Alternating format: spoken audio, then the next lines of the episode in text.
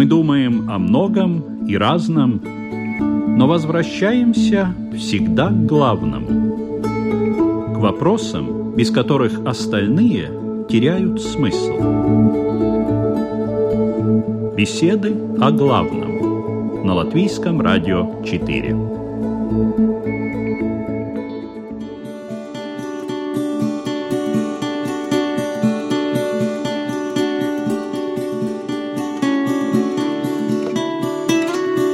Приветствую вас, уважаемые радиослушатели.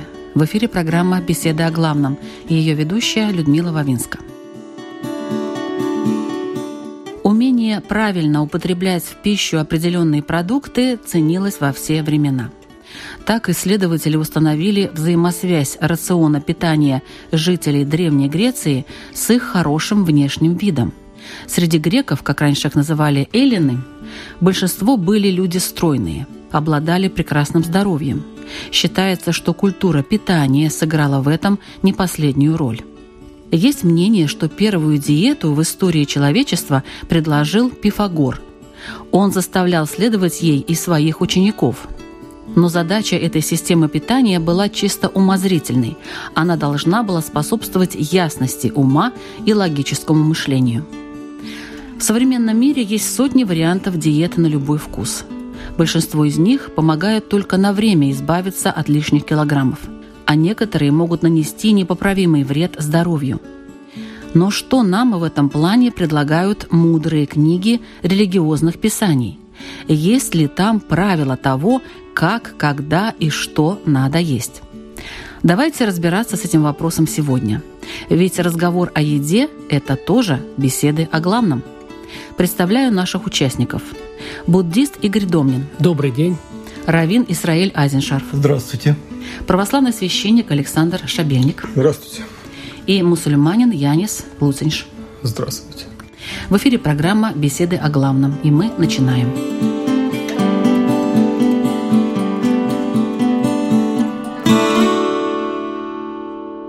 Хотелось бы узнать у представителей разных религий, есть ли какие-то правила в употреблении пищи конкретно у вас?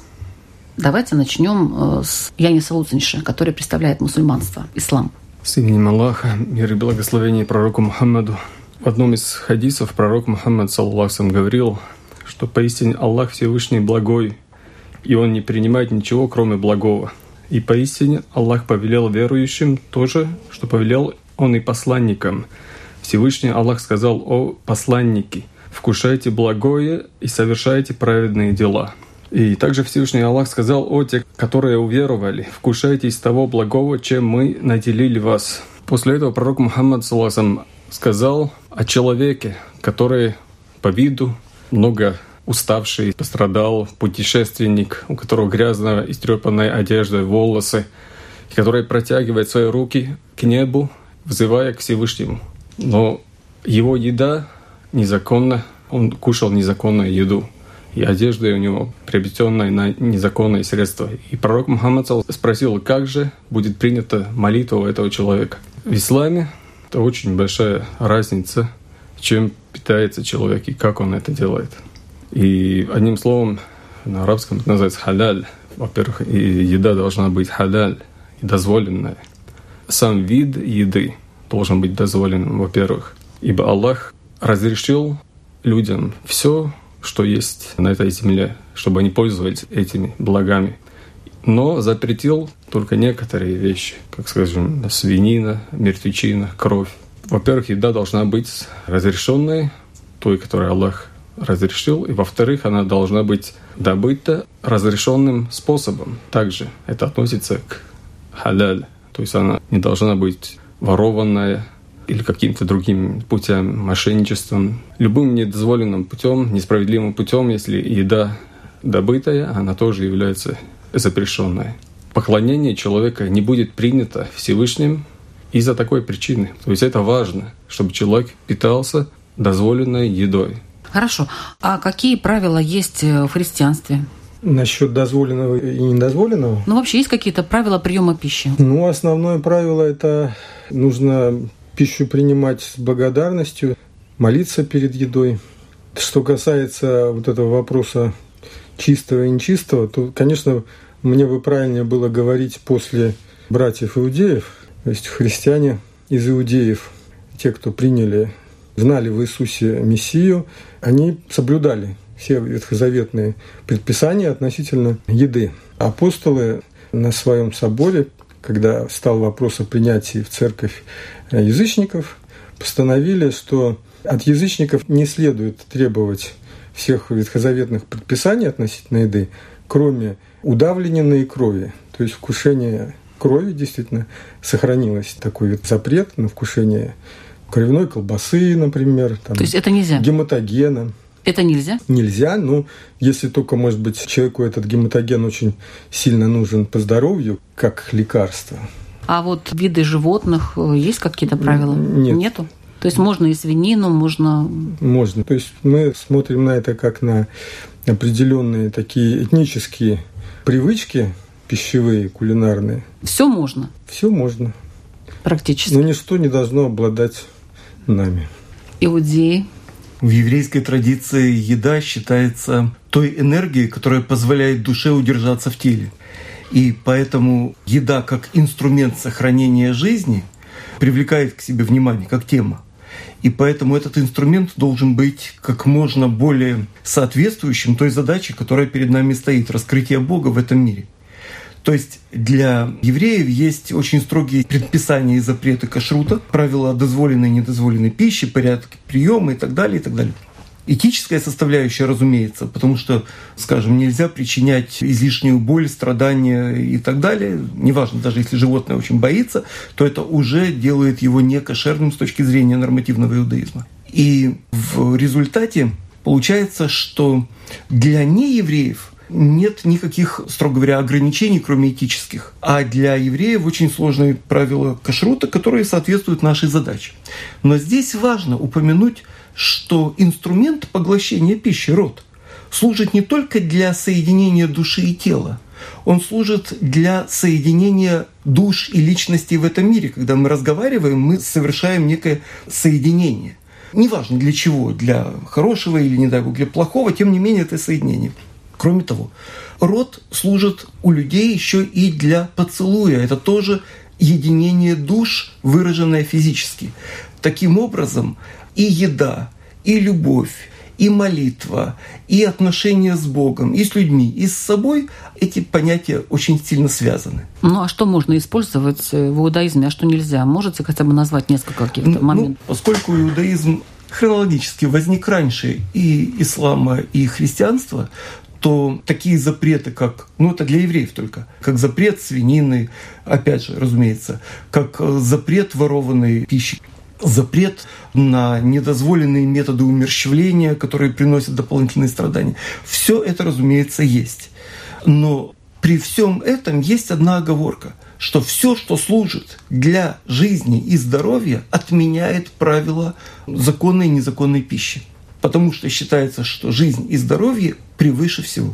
То есть можно отменить даже все это, да? В случае, если жизни и здоровью угрожает опасность из-за соблюдения кашрута, да. Какие правила есть в буддизме? В буддизме основное правило состоит в том, что еда – это средство поддержания существования тела материального. И здесь можно сказать словами Будды, который напутствовал монахов во время принятия пищи. Он говорил, должным образом мы принимаем пищу не для развлечения, не для опьянения, не для контроля веса, не для приукрашения, только для поддержания и питания этого тела, для того, чтобы сохранять его в целости и здоровье и иметь возможность духовного развития. И это принципиальная такая позиция по отношению к еде, но э, есть очень много условий, конкретно уже применимо к конкретному принятию пищи. И они делятся для мирян отдельно и для монахов. Для мирян существует два основных положения, что нельзя потреблять пищу, которую вы убили. Сами непосредственно убили для принятия пищи это нельзя, потому что существует а первый обет буддиста – это не убийство живых существ. То есть другой может убить? Другой может убить. Да, и вам предложить. А если вы убили, да. то вы можете другим только предложить. Нет, буддист вообще не убивает. Буддист по своим первым обету, он не убивает живых существ. Это первый обет. И второй – это отказ от всех веществ, изменяющих сознание. То есть алкоголь, наркотики, теоретически может быть кофе. Они тоже изменяют сознание, но это теоретически. Это для мирян. И поэтому нет отказа от мясной пищи можно потреблять мясную пищу, если вы сами не убили. Когда я был в Таиланде, там рядом с монастырем была тайская деревня, и недалеко была исламская деревня.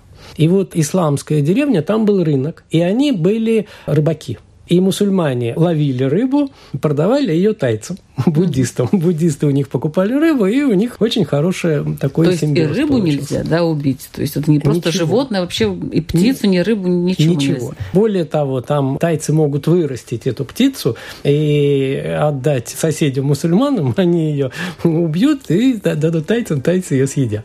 А в чем смысл? Смысл в том, что любое убийство приносит негативную карму независимо от того, во имя чего оно было.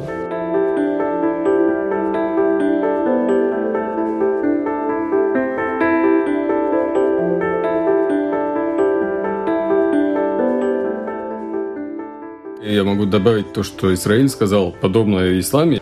Все то, что является запретным, можно употреблять, чтобы сохранить жизнь человека. Это прямой в текст, тоже, текст, да? прямой текст угу. в Коране, когда Аллах говорит, после того, как он перечислил то, что он запретил, но по перенуждению человек он может употреблять, чтобы сохранить жизнь. Там, конечно, есть разногласия у, среди ученых, сколько я помню, как много он может. Может ли он, скажем, свинина наесться досыта или просто, чтобы сохранить жизнь. Как, жизнь, как бы, ну, такая тема, mm. там трудно сказать однозначно. Mm-hmm. Среди ученых есть разные мнения, но все то, что запрещено, это можно употреблять, чтобы сохранить жизнь.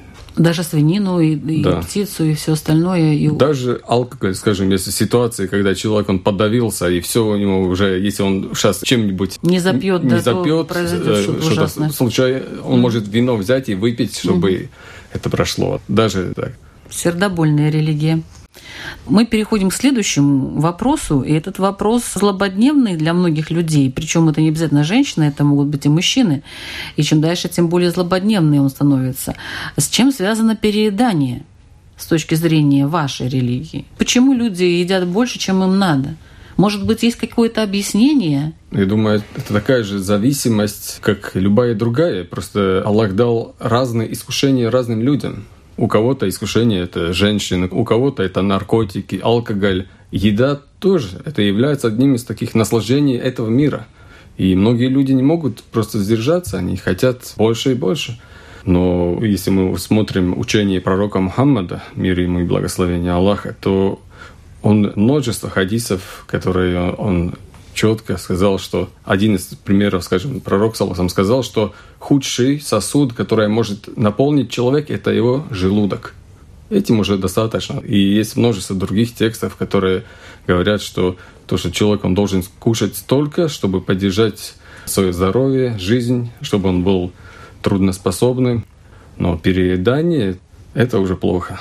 Но это не только плохо, но это и грех с точки зрения христианства, правильно? Чревоугодие, так называемое. Конечно. Плохо это и есть грех. Ну, иногда можно философствовать насчет плохо, неплохо, а тут уже, по-моему, однозначно. Это среди грехов чревоугодия, десяти, ну, да, те, которые чрев... признаны чревоугодие уже. различают два таких момента. Это многоедение и гортанобесие.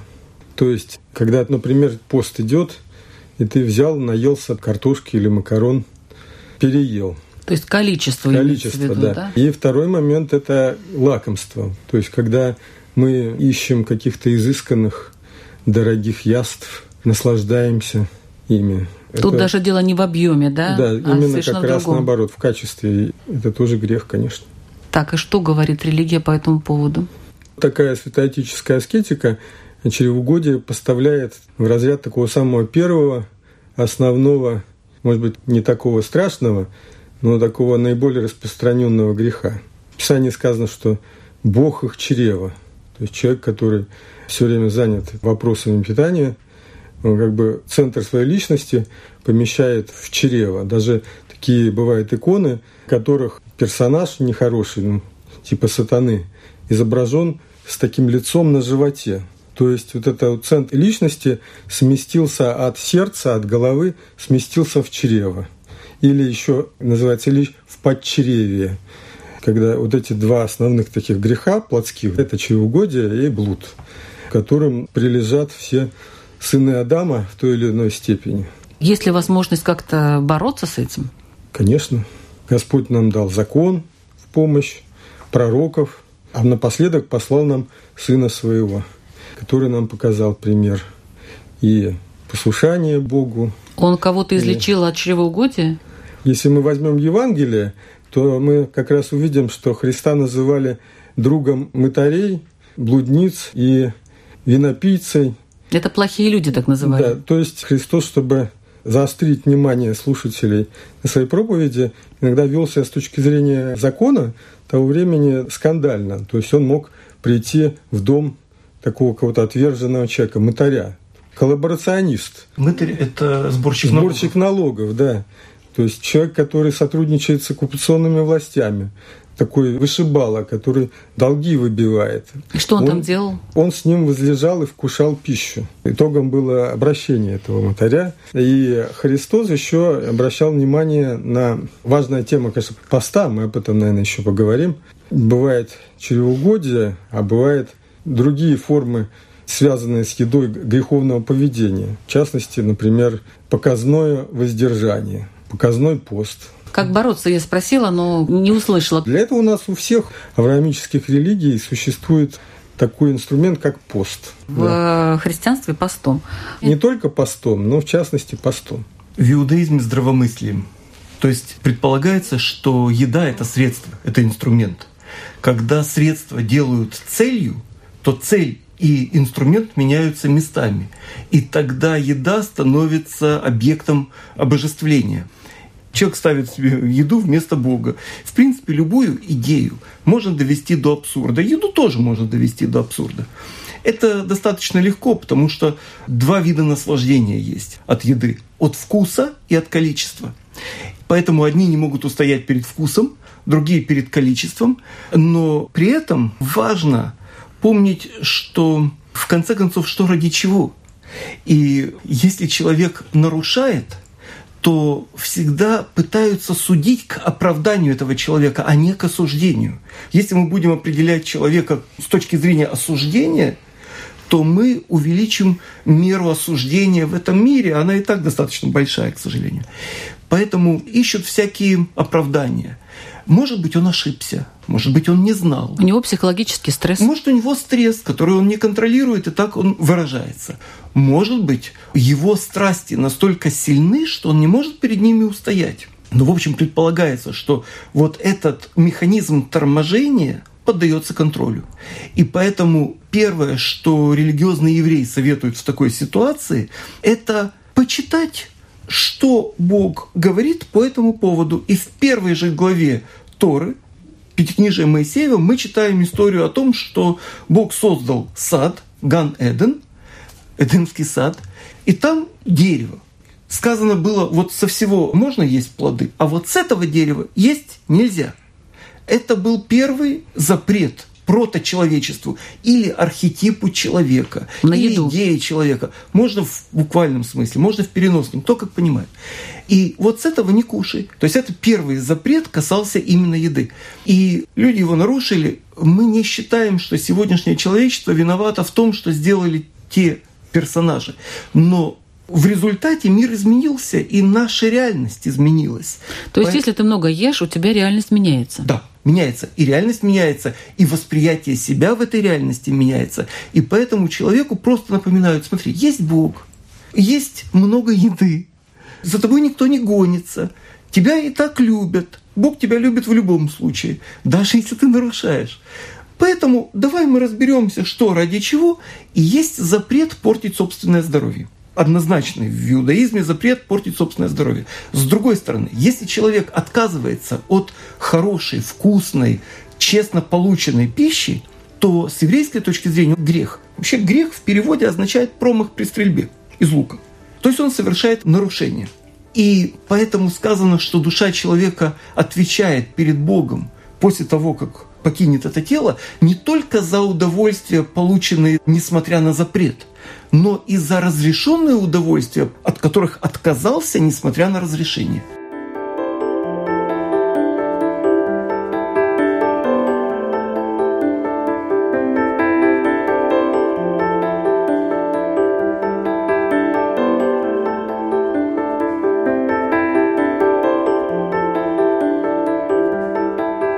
В буддизме определяется главной целью человека – это развитие сознания или духовное развитие.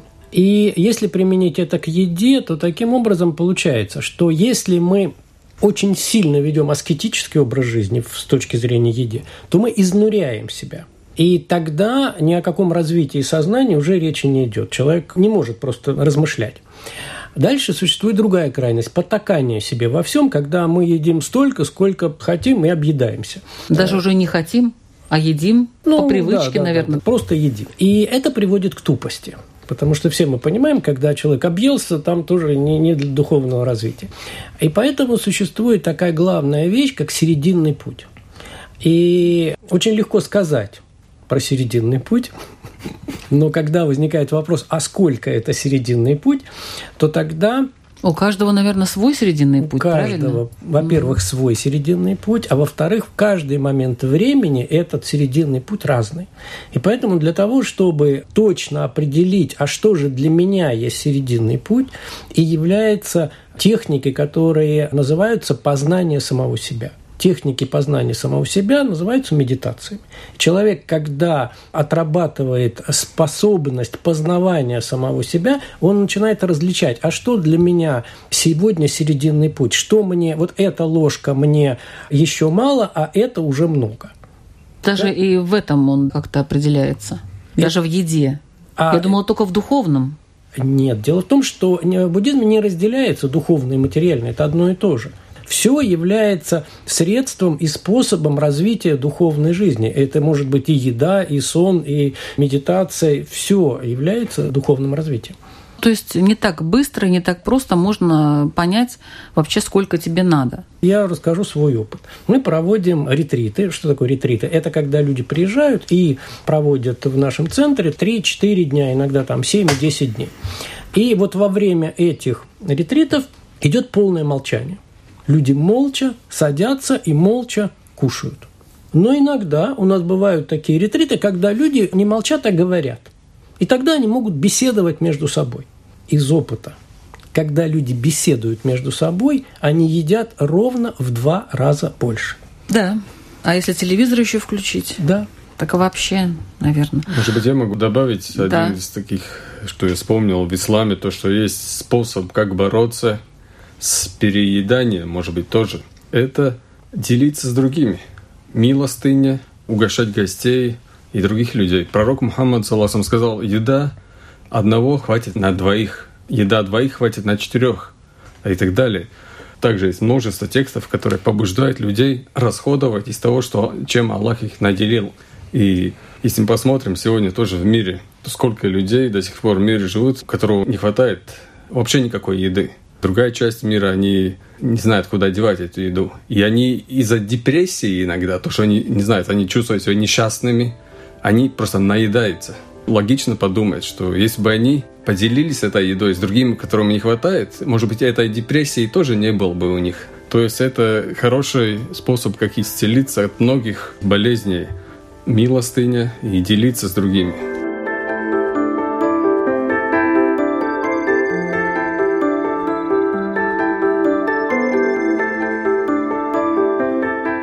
Вот есть такое понятие, как пост в христианстве. Там есть определенные ограничения, но при этом я понимаю, что количество пищи не уменьшается. То есть ты не можешь есть мясо, рыбу, допустим, яйца и так далее, но можешь есть картошку, грибы, капусту в таком количестве, в котором хочешь. И я видела даже такие картины, где нарисована семья священника, сидящая за столом, на столе всего полно и написано «пост». С моей точки зрения, все-таки пост это когда ты воздерживаешься, но не просто воздерживаешься от определенных продуктов, а вообще в еде воздерживаешься. Нет? Существуют разные типы поста. Есть действительно тот пост, о котором вы сказали. в нашем календаре четыре больших поста многодневных. Кроме того, круглый год в среду и пятницу мы постимся, исключая некоторые недели накануне поста бывают сплошные.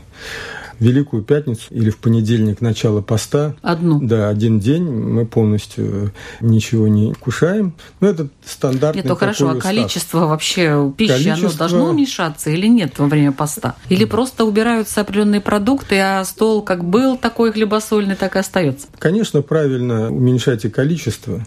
Ну, реально? Реально кто как. То есть вот. особого вот правила такого нету? Относительно количества. Да.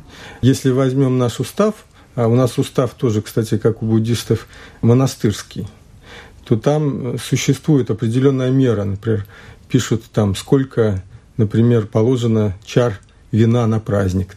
Две красовули вина, допустим, или там столько-то, вот, допустим, чашка бобов разваренных, или есть сухоедение, строгий пост, когда позволяют вкушать, но только не готовят. То есть, если у тебя на столе стоит вот картошка в мундирах, ты съел ее, вот, или там какие-то финики сухие, ты вот съел вот этих фиников, И это все. сухоедение, да. Так что, в принципе, конечно, количество остается на совести каждого постящегося. Второй момент, действительно, получается, что если ты большую часть года ешь растительную пищу, углеводы, соответственно, у тебя все вот это и Если есть достаточное количество, плошечку, то ничего не откладывается.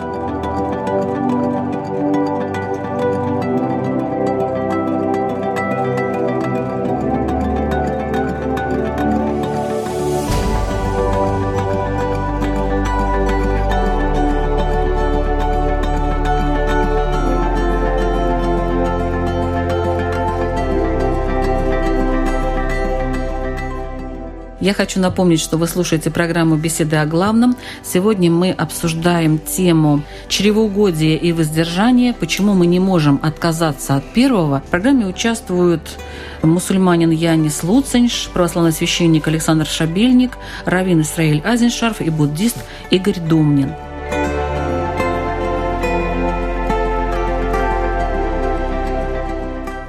Дальше продолжая тему поста. Почему после поста, когда кажется, ну хорошо, все все соблюдали, наступают такие изобильные праздники? Этот вопрос не только к христианам, не только к православному священнику Александру Шабельнику, но и к мусульманам. Там же тоже есть мы не едим, не едим, не едим, потом что-то происходит, и тут уже все бросились кушать. Как это так? Ну, это же такое противоречие. Это не должно быть так. А как? Одним словом.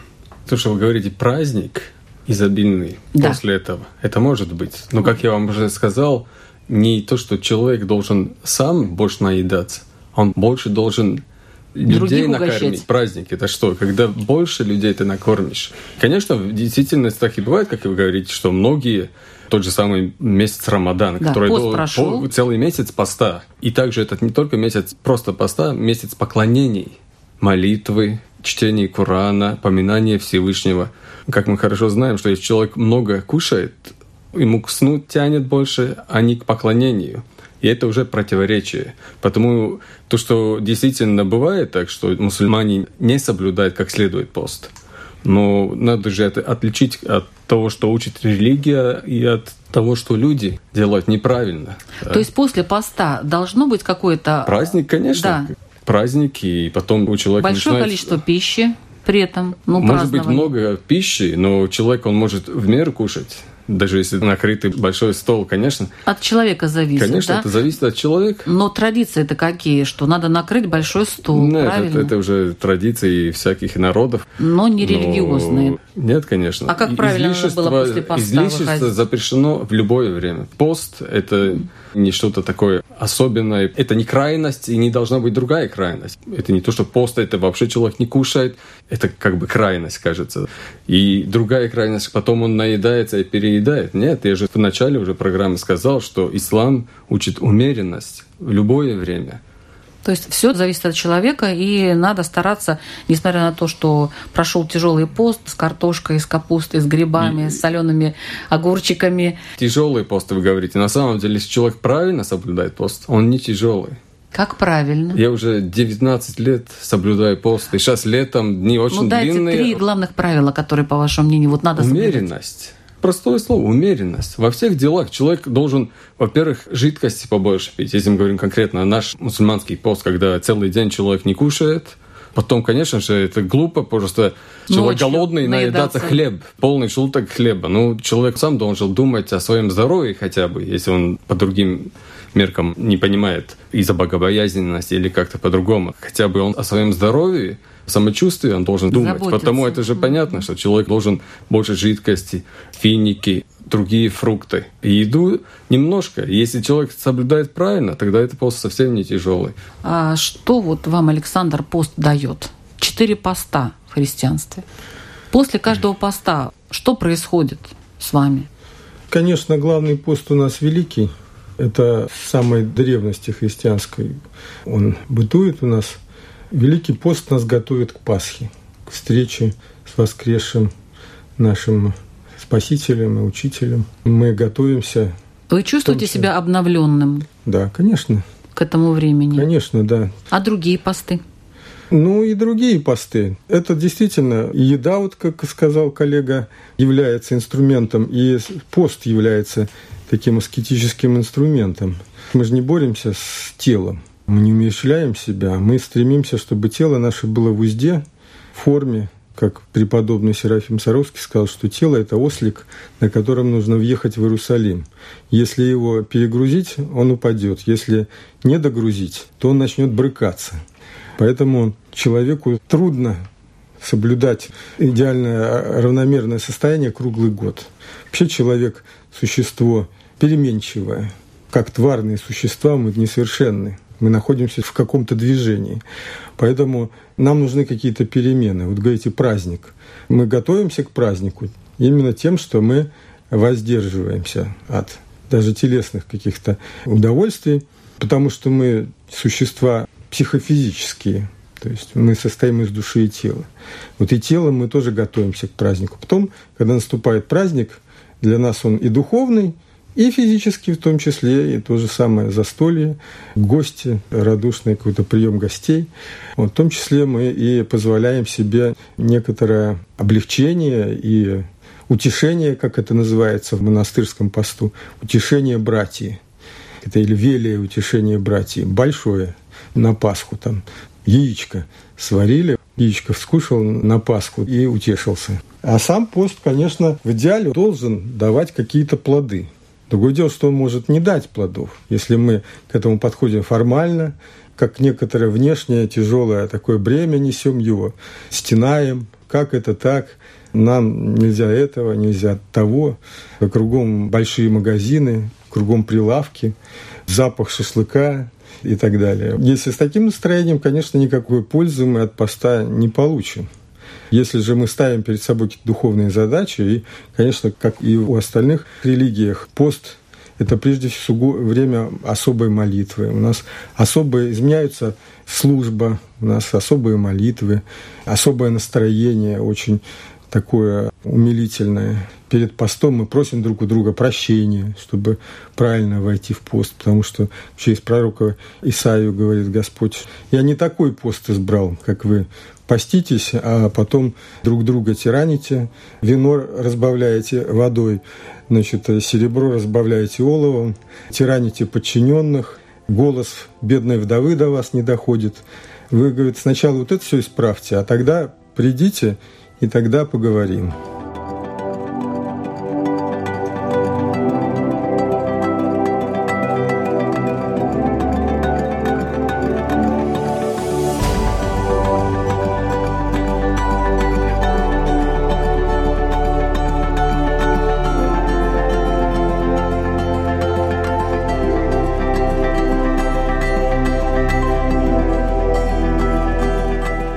В иудаизме есть посты? Есть посты, и задача поста не в том, чтобы было хорошо, чтобы не было плохо.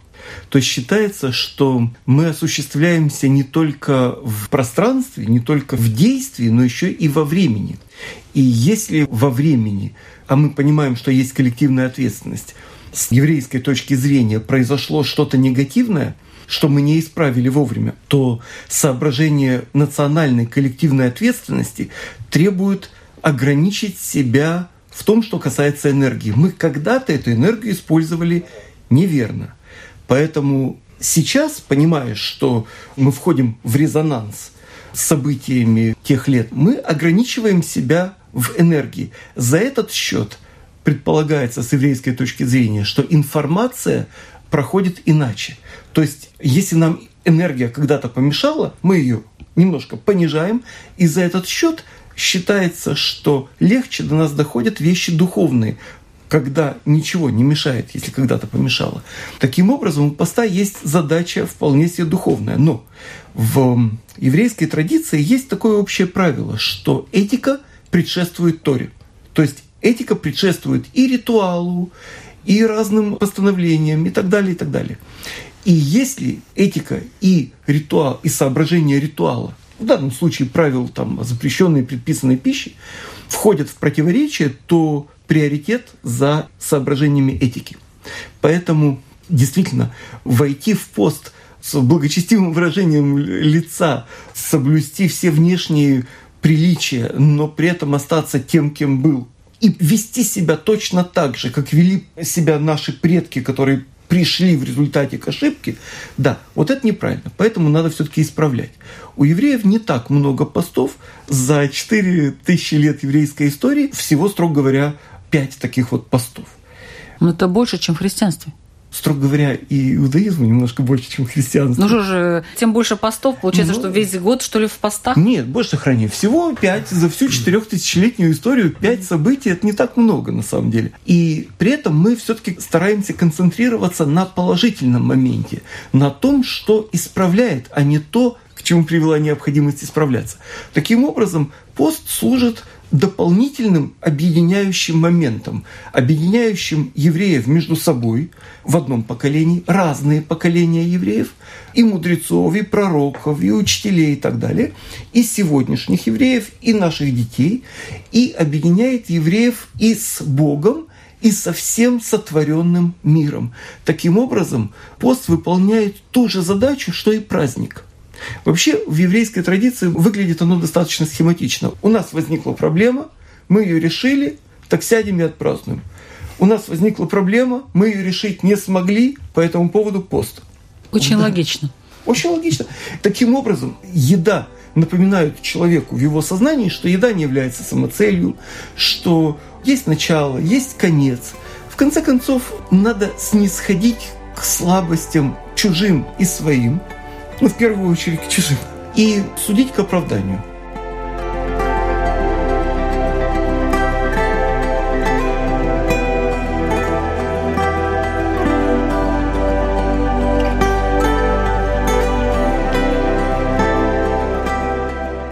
Я хотела спросить у нашего буддиста Игоря Домнина, а надо ли бороться со своим телом?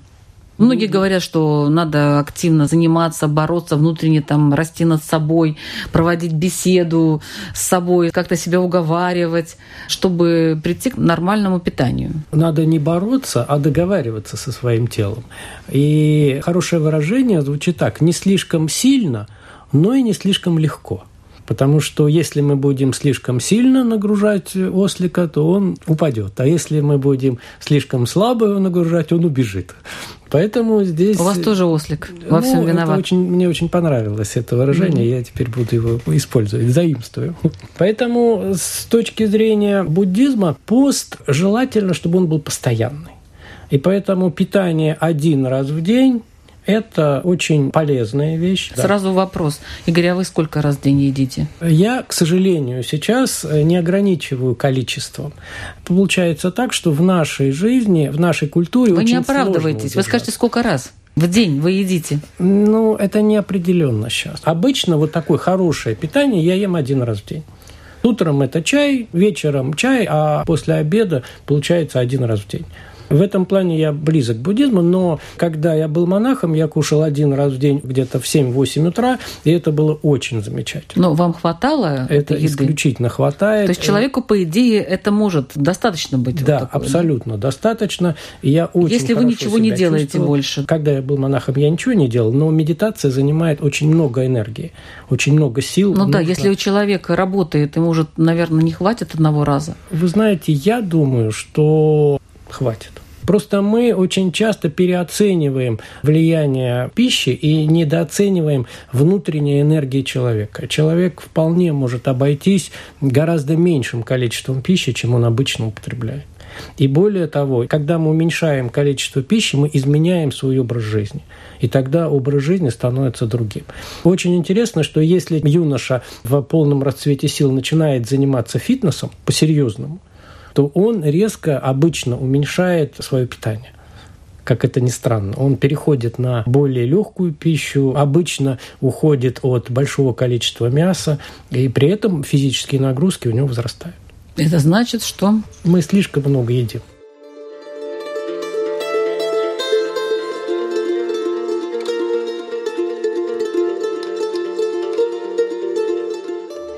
На этой прекрасной фразе мы закончим, наверное, нашу программу. Я, как всегда, хотела бы услышать вопросы со стороны наших участников для радиослушателей, чтобы радиослушатели подумали, задумались над ними и сделали какие-то свои уже выводы из того, что они услышали. Пожалуйста, Равин Исраиль Азиншарф. Вопрос на самом деле тривиальный. Я живу, чтобы есть, или ем, чтобы жить? Пусть каждый ответит себе на да. этот вопрос. Спасибо. Православный священник Александр Шабельник. Ну вот интересный такой вопрос, тот, который вы задали мне. Что вам приносит пост? То есть вот в конце поста мы можем, если мы внимательно на себя посмотрим, проанализируем себя, мы видим, что какие-то вот плоды он дает. Но насколько они долговременные? Когда ты постишься, у тебя какой-то мир такой есть, чистота помыслов каких-то. Но как только ты перестал поститься, все вернулось на круги своя. Потом вот был большой пост великий, потом спила Пасха, мы снова разговелись, мы порадовались. Потом опять дальше наступили какие-то будни. И в итоге мы приобретаем что-то в целом, то есть мы движемся в итоге не по кругу, а, а все-таки как-то линейно туда, куда мы хотим, чего мы хотим достичь каждый раз ставишь себе какие-то задачи, потом смотришь, что ты их опять не выполнил или выполнил опять на 15-30%. Мы должны не только поститься телесно, но как-то это анализировать, как-то это пропускать через душу. Идти вперед. Идти вперед, да, получать какую-то пользу. Спасибо. Буддист Игорь Домнин. Я предлагаю сделать такой небольшой эксперимент отключить телевизор, выключить компьютер на кухне, когда все кушают, и попробовать кушать молча. И перестать в обед беседовать с друзьями, если вы на работе находитесь. Это сделать вот две недели, допустим перед этим встать на весы, взвеситься, и через две недели взвеситься, после того, как вы во время еды только кушаете. Не а, разговаривайте по телефону, вопрос. не смотрите телевизор. А еда, количество ее то же самое остается? Абсолютно то же самое, ешьте ага. сколько хотите. Но при этом вы только ешьте. И посмотрите результат. Спасибо. Мусульманин, я не Слуцинш. Ислам дает ответ на любой вопрос, да, и основа всему это понимание единобожия. Аллах в Коране говорит, что каждому народу мы отправили посланника со словами «Поклоняйтесь единому Богу и избегайте лже-богов». И это есть ключ к успеху в этом мире и ключ к раю в том свете.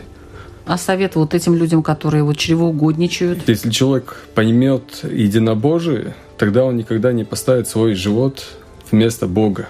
И тогда эта проблема решится сама по себе. Должен человек додуматься и понять суть единобожия. И думаю, эта проблема может решиться таким способом.